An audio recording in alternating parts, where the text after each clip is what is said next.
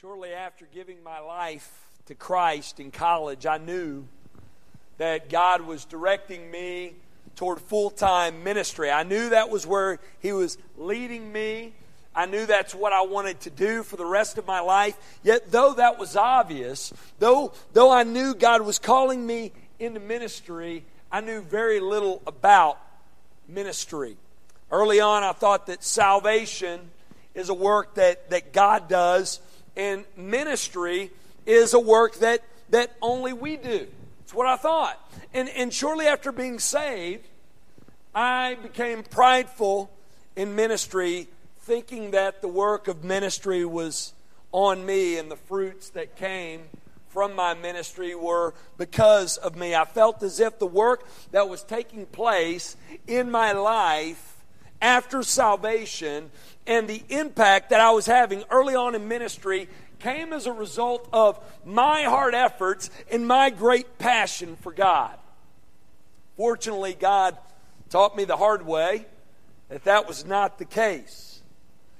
He did not let me continue in, in ignorance in that way. He redirected me by allowing me to go through a difficult season of life so that I could see my need of Him. And also through teaching me in His Word, God showed me that ministry is not something I do by my own strength and on my own power, but it's something that He empowers me to do. It's something that He enables me to do. It's something that He does in and through me. That's what we're going to talk about this morning. If you have your Bibles, turn to Acts chapter 2. We are continuing our series through Acts entitled To the Ends of the Earth. And for the next few weeks, we're going to be discussing one of the most important events in the history of Christianity. We're going to be talking about the birth of the church in Acts chapter 2, verses 1 through 13. And as we study this passage, though there has been a lot of ink spilled and trees killed, and hours upon hours spent discussing and debating what takes place here in this passage and what it means for us today, and, and though there have been many churches that have split and denominations that have formed due to different interpretations on the views on the doctrine of the baptism of the Holy Spirit and the gift of tongues addressed in Acts 2. And though I'm going to get into explaining my position on what I believe took place here and in Acts chapter 8 and in Acts chapter 10 and elsewhere and what it means for us today, what is often missed when we read Acts chapter 2, verses 1 through 13, is the fact that in this passage, Luke here gives us a great description of what Christian ministry looks like.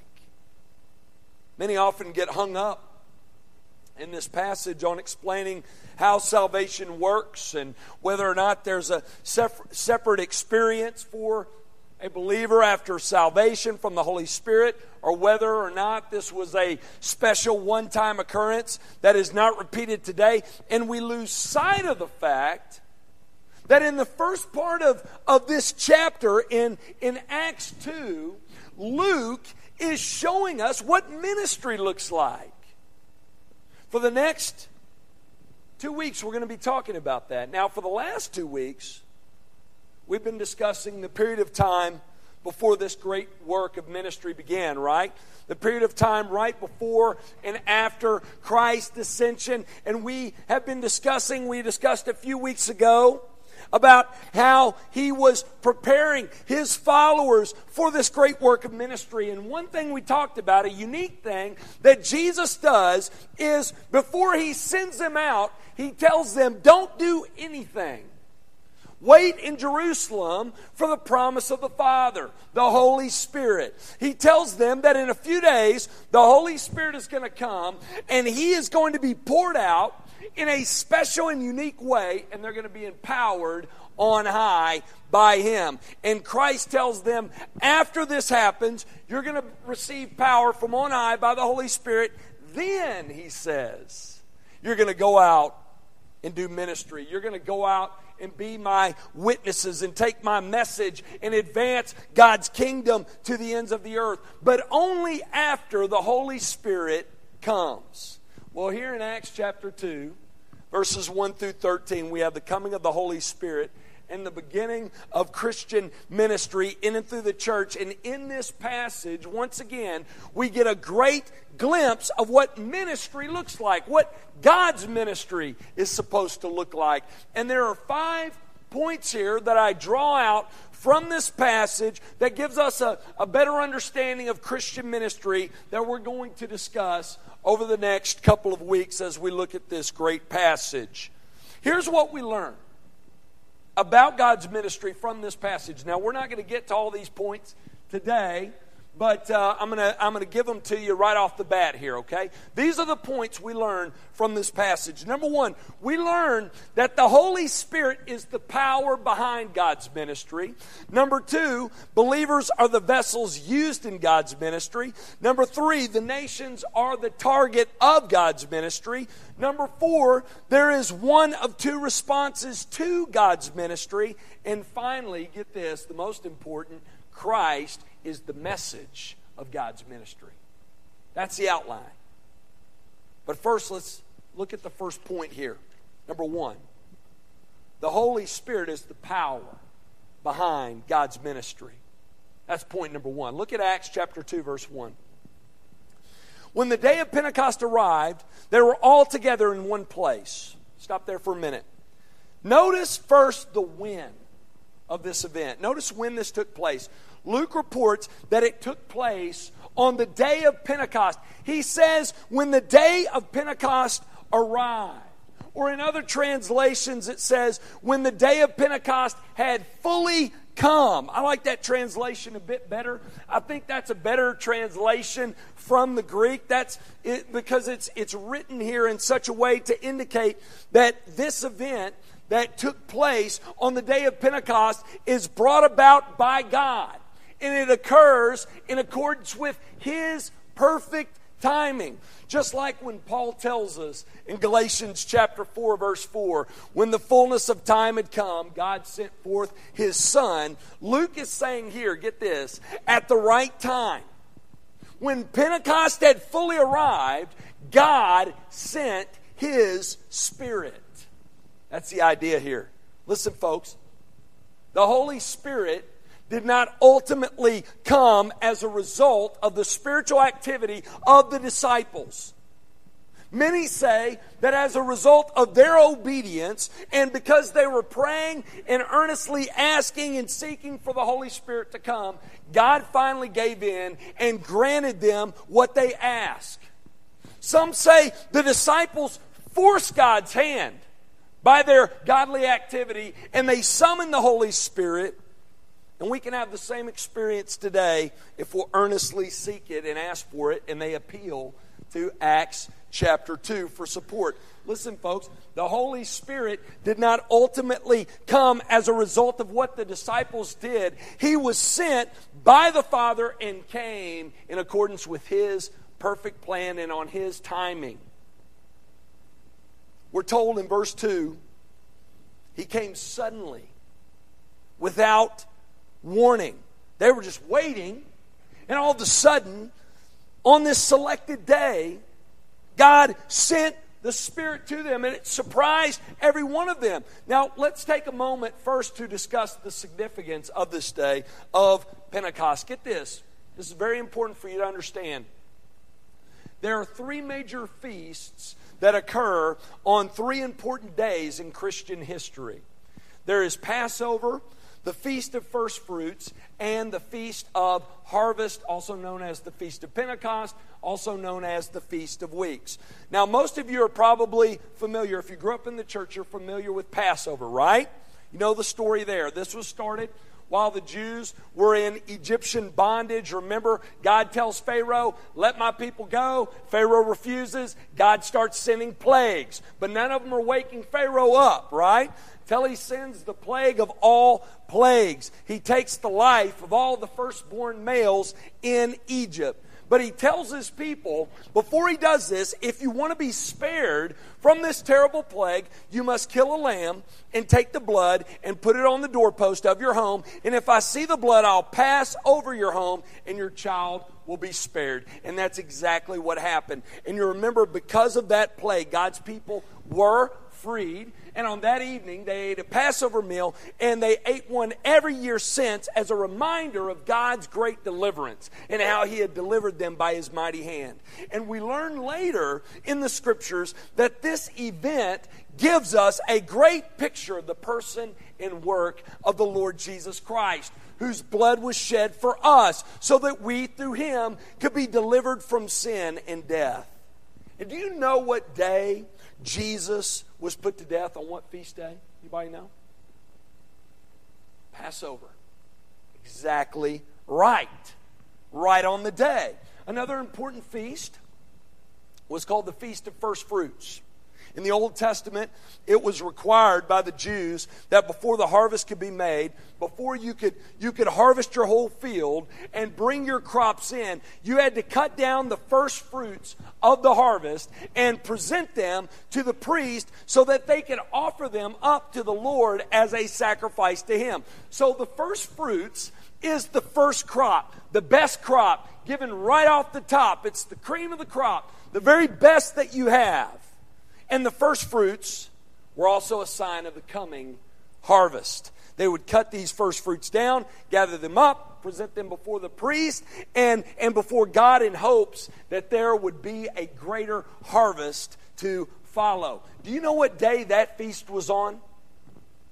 That feast was after the Sabbath, after the Passover. So get this. Jesus died on the Passover feast day on a Friday. Then the Sabbath was on a Saturday. And the Feast of First Fruits was on the following day, the Sunday after Good Friday. And who can tell me what's significant about that day? It's the resurrection, right? No doubt, Paul had this in mind in 1 Corinthians 15 20 when he said, Christ has been raised from the dead. Watch this. The first fruits of those who have fallen asleep.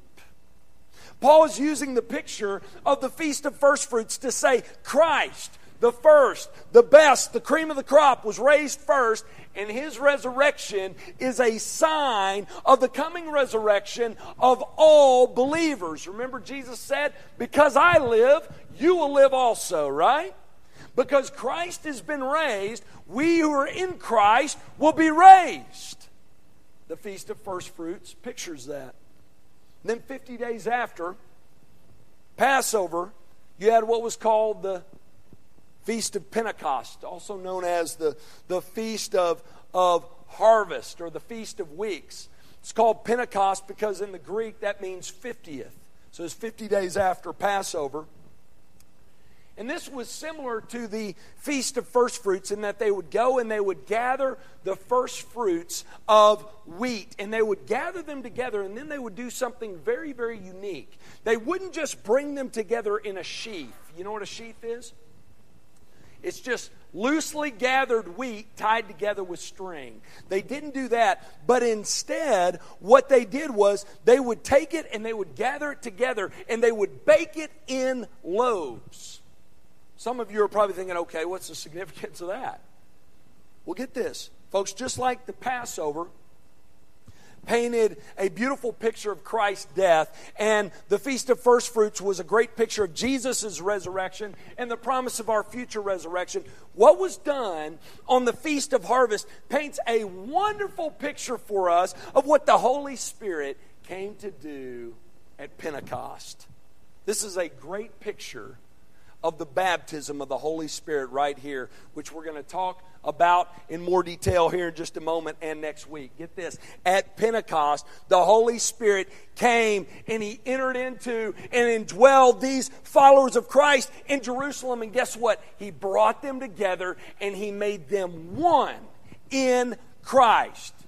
They were not just a loosely gathered group of people like these loose pieces of wheat that were tied together with string. But when the Holy Spirit came, get this, like those pieces of grain that were taken and gathered together and baked in bread, the Holy Spirit entered into believers on that day, brought them together, blended them together as one common body, as a universal body of believers, the church. Do you see that picture?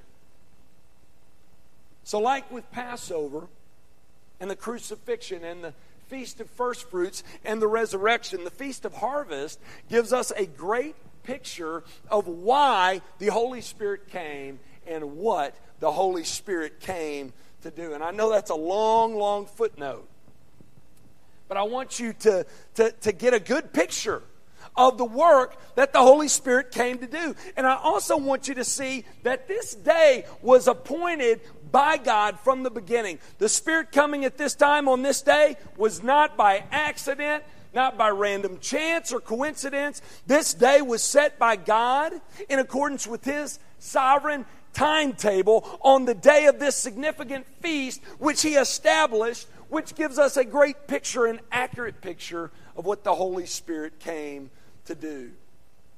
So, this event takes place during the Feast of Pentecost, or the Feast of Weeks, or the Feast of Harvest. And that's the reason why we're going to learn later on in the text. There are all these Jews from all these other nations that are together in Jerusalem at this time. That's why they were there, is for this feast.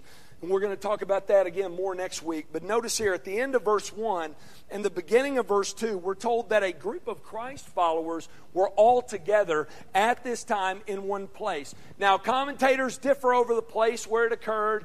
Some say, though Luke says house, he's referring to the house of the Lord, the temple. I don't believe that because in other places in Acts he mentions the temple specifically, and I think he would have mentioned that here. That would have been a very, very important detail if they're in the temple at this time when this is going down. Now, I believe they're meeting in a house somewhere in Jerusalem. It's a big house, and I'll explain why I believe it was a big house here in a moment. And it could have been the same house where they had the Last Supper with Jesus the night before he died, maybe the same place where he appeared to them after his resurrection, maybe the same place they returned to after Jesus' ascension. We don't know that for sure, but it's possible. And Commentators differ over who was there. Was it the 12 or was it all 120 that we learned were followers of Christ at this time at the end of Acts 1? I believe it was all 120. That's why I think it was a big house. And the reason why is because if this event, get this, signifies the beginning of the church, the bringing uh, together, the blending together of the universal body of believers, if this is the start right here, why exclude 108 people, 108 Christ followers? I believe this event marks the beginning of the church, and we know at this time there were 120 faithful followers, and I believe they were all there, all baptized, and dwelled with the Holy Spirit, and made one body. So they're all in one place, all together when it happens. And look at what happens. Look at verse 2 of Acts 2. And suddenly there came from heaven a sound like a mighty rushing wind, and it filled the entire house where they were sitting. So picture this. You have this large group of believers gathered together, and we're told suddenly, without warning, on God's own timing, there is this incredibly loud sound that came from heaven like a mighty rushing wind, and it filled the whole house, and it filled everyone in the house. Right? This right here, folks, I believe, is the baptism of the Holy Spirit. Jesus told them in Acts chapter 1, verse 5 For John baptized with water, but you will be baptized with the Holy Spirit not many days from now. And here we have the fulfillment of that promise. And the Greek word, by the way, for baptism is baptizo, which means to immerse. That gives us a great picture of what this baptism of the Holy Spirit is, right? On that day, they were completely immersed, submerged, indwelt from the inside on out by the Holy Spirit. I want you to notice something else here, and some of y'all are going to disagree with me, on this, and you know what? That's all right. That's all right. Don't get angry at me. Just promise you're not going to leave here angry today, okay? If you disagree, I'm going to give you your shot. You can take shots at me outside, not physical shots, but verbal shots, all right? Keep your hands in your pockets. Uh, if you want to, okay? We're, we can disagree agreeably on this, but I do want to encourage you to search the scriptures and make sure you have biblical grounds for the position that you hold. But I want you to notice this. I believe the scriptures differentiate between the baptism of the Holy Spirit and the filling of the Holy Spirit. I believe the baptism of the Holy Spirit and the filling of the Holy Spirit are two different things with different results. When the baptism of the Holy Spirit is mentioned in Scripture, get this, it refers to one's permanent spiritual identity. Whereas the filling of the Spirit refers to one's ongoing spiritual activity. You see that? The baptism of the Holy Spirit declares you to be a certain way, and the filling of the Holy Spirit enables you to live a certain way. Paul talked about this in Ephesians. In Ephesians chapter 1, he talks about being sealed with the Spirit. That is a permanent spiritual state. You are sealed with the Spirit. And then in Acts chapter 5, he says, Don't be drunk with wine, but be continually filled with the Holy Spirit. And then he goes on to list all the fruits that come from being filled with the Holy Spirit. You're going to sing songs and hymns and spiritual songs to one another. You're going to be thankful. You're going to submit to one another out of a reverence for Christ. And all of this is going to result from you being spirit filled. Let me explain a bit further, okay? Let's first talk about the baptism of the Holy Spirit. There are many who believe that the baptism of the Holy Spirit is something to be sought something that happens after salvation, and it's an experiential event experienced by some. It manifests itself often, often shows itself in, in by speaking in tongues and the speaking of tongues. But you know what I see when I study the scriptures? I see the baptism of the Spirit is a very, and you're gonna, some of y'all are gonna disagree. That's okay. But I see the baptism of the Spirit is a very non experiential thing for the most part, and it's the, the filling of the Holy Spirit that's accompanied by great works. Now, notice I said the baptism of the Holy Spirit is an immediate, non experiential occurrence for the most part. Obviously, not here in Acts chapter 2. Am I right? In this account here, we're told that the Holy Spirit came upon these believers. He could be heard like the sound of a mighty rushing wind. And notice what else, verse 3 and divided tongues as of fire appeared to them and rested on each one of them. It's pretty incredible, isn't it, what took place? This is definitely a unique experience, right? Where you have an audible and a visible manifestation of God the Holy Spirit. Moses had a similar experience when he saw the burning bush. He had a visible and a, a, an audible appearance of God, a manifestation of God. He saw the burning bush and he heard the voice speak from the bush. Here we have the Spirit of God appearing in a special and unique way, sounding like the rushing of a mighty wind and visibly as divided tongues like fire. Very unique. But you know what? We learn here in this, in this book, the book of Acts, that the disciples and the larger group of 120 experienced a lot of unique things in their day. They were commissioned directly by Christ. They saw Christ. They were commissioned directly by him. Many of them saw him die. They saw him alive again and they watched him ascend. Now, none of us in here can say that, right? Here they are eyewitnesses to a unique and miraculous and visible work of the Holy Spirit. But notice, so far, they've done nothing here. They haven't. This is all happening to them, right? God is the one doing the work here. He sends His Spirit, and His Spirit is indwelling them. He, he, indwells them, and He brings them together as one common body of believers. Listen, folks, this happens to us today when we turn over the reins of our life, when we make Christ Lord, and at times this happens with little feeling at all. It does. Now, I've seen some experience a lot of emotion, but I've seen some not so much. But both are legitimate. When you make Christ the Lord of your life, though you're made right with God, the moment you make that decision, you become a child of God. You don't have this visible and audible experience, right? Where you hear wind rushing through your bedroom or see divided tongues like fire over your head. Just like you don't necessarily have this experience in these other aspects of salvation. I mean, we don't have this burning sensation inside of us and say, oh, that must be justification taking place. Or, oh, that chill down my spine, that's, that's adoption happening. You know? For the most part, you know you've been forgiven. You know you become a child of God. And that may make you emotional thinking about what God has done. But for the most part, get this justification, being made right with God, adoption, being brought into the family of God, is a declaration God makes in His Word when we trust in Christ alone for salvation. And folks, that happens whether you get goosebumps or not. It does. I believe the same is true with the indwelling, the baptism of the Holy Spirit.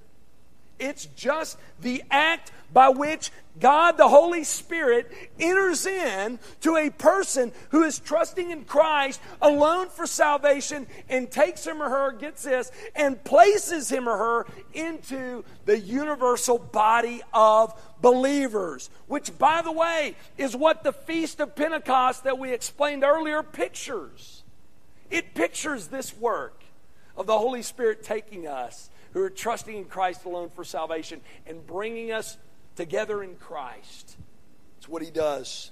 Listen to what Paul said about it in 1 Corinthians 12, beginning in verse 12. You have this in your spiritual growth guide, by the way. For just as the body is one and has many members, and all the members of the body, though many are one, so it is with Christ. Paul's just talking here about the body of Christ, the church. Then listen to verse 13. For in one spirit we were all baptized into one body. Jews or Greeks, slaves or free, and all were made to drink of one Spirit. This is the baptism of the Holy Spirit. And notice here what, what this is it's us being brought together by our faith in Christ as a universal body of believers. And notice Paul says, For in one Spirit we were all baptized into one body. Now, Paul's speaking to the Corinthians here, and you know, those of y'all that went through our series in 1 Corinthians, some of them are really struggling. That was one messy church. So he's not talking to just the super spiritual people in Corinth. He said, You are all baptized. You were brought into the body, brought together by the Spirit through your faith. You see, this is not a separate experiential experience for some, but a one time event that occurs for everyone the moment they make Christ Lord. Get this the moment you make Christ the Lord of your life, you're made right with God, justification.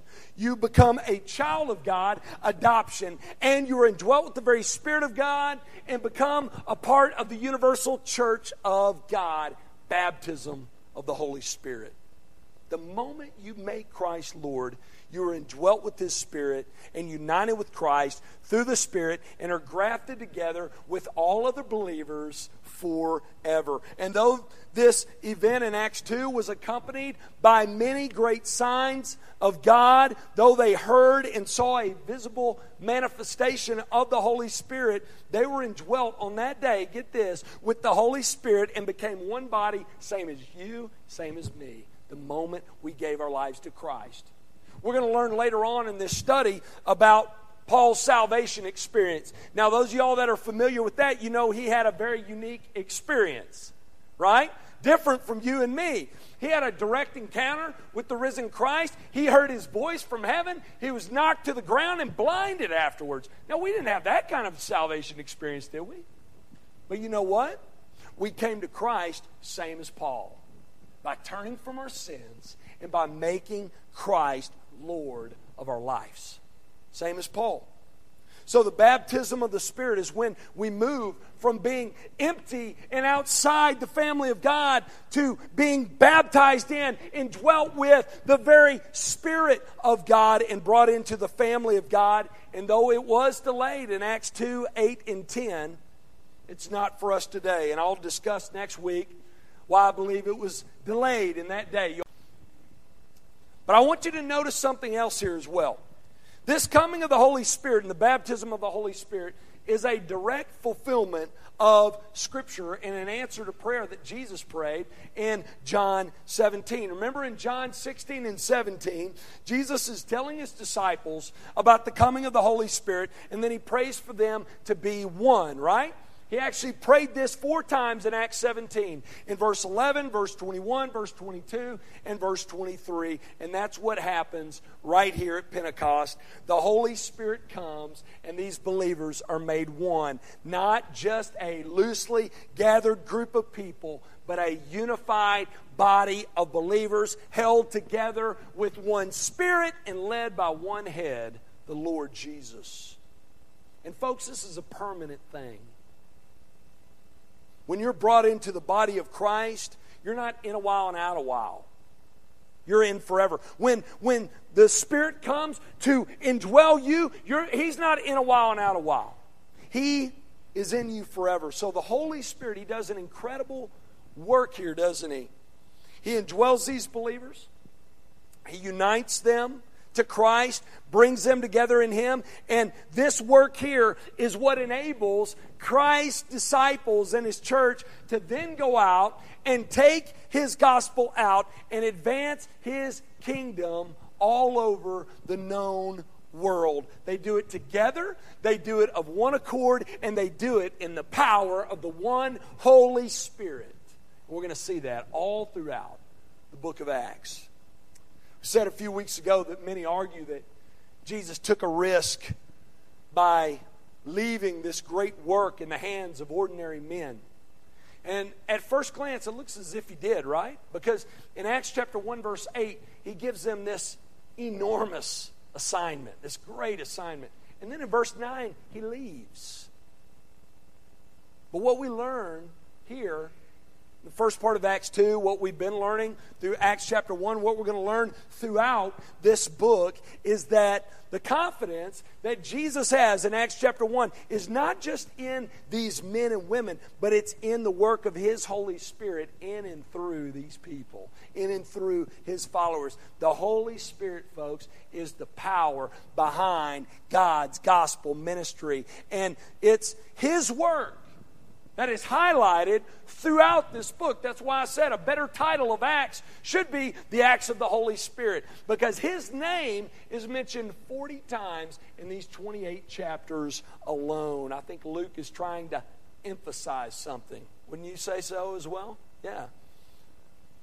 A problem we have today, though, is we often fail to recognize this great work of the Holy Spirit and we fail to see our need of Him though he is very much at work, we don't see him and hear him and experience him like they did in Acts 2. And because that's the case, his work often goes unseen and it's unnoticed by us. We don't give him the credit that is due him when it comes to the fruits that come from God's ministry. We see the fruits from ministry and we think, man, I'm doing great, right? Look at all the stuff I'm doing. Look at all the stuff he's doing, she's doing, they're doing.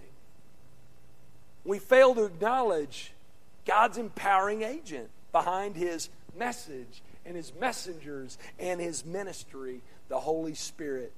Though he at times continues to work, in spite of the fact that we don't acknowledge him, we need to recognize his work and see our need of it.